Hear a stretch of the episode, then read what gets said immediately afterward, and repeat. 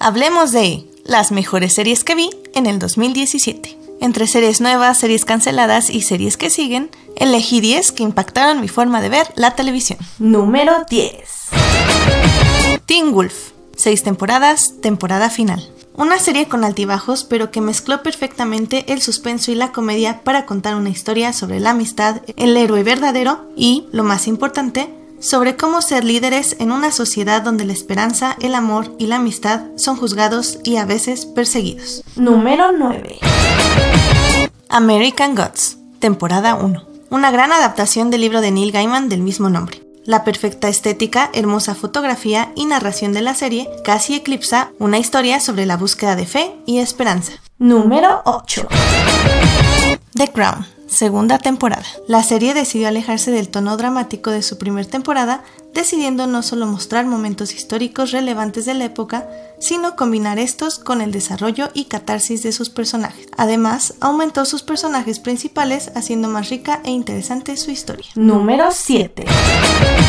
The Get Down, temporada 1, temporada final. Esta serie cancelada por Netflix es un musical donde la música se encuentra dentro de los personajes, sus amistades y sus amores. Una serie que inspira tanto por sus escenarios como por su historia y por su corazón. Número 6.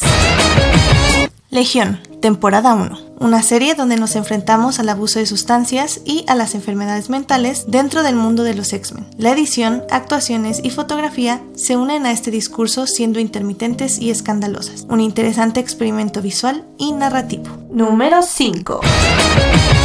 Star Trek Discovery, primera mitad de la temporada 1. Si alguna vez me llamo fan de Star Trek será por esta serie. Dejando a un lado la ciencia ficción, pero no olvidándola, la serie explora las emociones que nos hacen humanos, seres capaces de empatía y también de crueldad. Número 4. Brooklyn Nine-Nine, temporada 5. Temporada tras temporada, esta serie no deja de sorprender por su nivel de comedia y desarrollo de personajes. Esta temporada decidió enfocarse un poco más en el mensaje político y social sin dejar a un lado el desarrollo ni el ritmo de la serie. Número 3.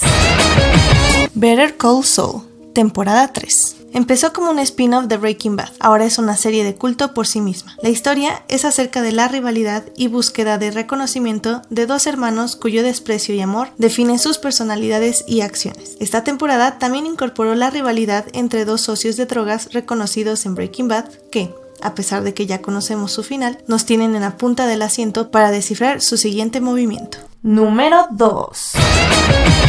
Halt and Catch Fire. Cuatro temporadas, temporada final. Buscamos la cosa que lleva a la cosa. Una serie que habló del inicio de la computación y del Internet, pero cuyo objetivo era mostrar las pasiones de sus protagonistas y la incapacidad de estos por conectar uno con el otro. Sin embargo, la parte irónica es que todos y cada uno de ellos no podían vivir uno sin el otro. Sus conexiones eran vitales y constantes, al igual que sus pasiones. Número 1. The Leftovers.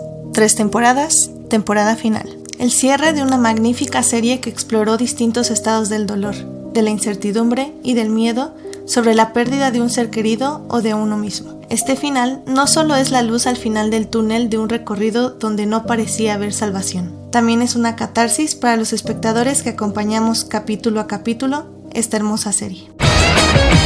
Con menciones especiales me gustaría nombrar a The Good Fight, una digna heredera de The Good Wife, que no solo retoma su comedia, sino también su discurso político y social. Doctor Who, temporada 10, donde, después de dos temporadas fallidas, Stephen Moffat le da al Doctor una nueva acompañante que revive las mejores historias del escritor y de Doctor Who. Una buena despedida para Peter Capaldi, que nos muestra todo lo que él aportó a la serie. Y finalmente el crossover de CW, donde todos nuestros héroes y heroínas se unieron para combatir a sus doppelgangers nazis. Una batalla sin igual en presupuesto, efectos y coordinación de dobles. Cuatro episodios o cuatro horas de heroísmo, comedia y acción. Aún me faltaron muchas más series que ver, pero este fue mi top 10 de series y televisión en el 2017. Cualquier comentario, dudas y quejas me lo pueden dejar en mi Twitter HTIDEA.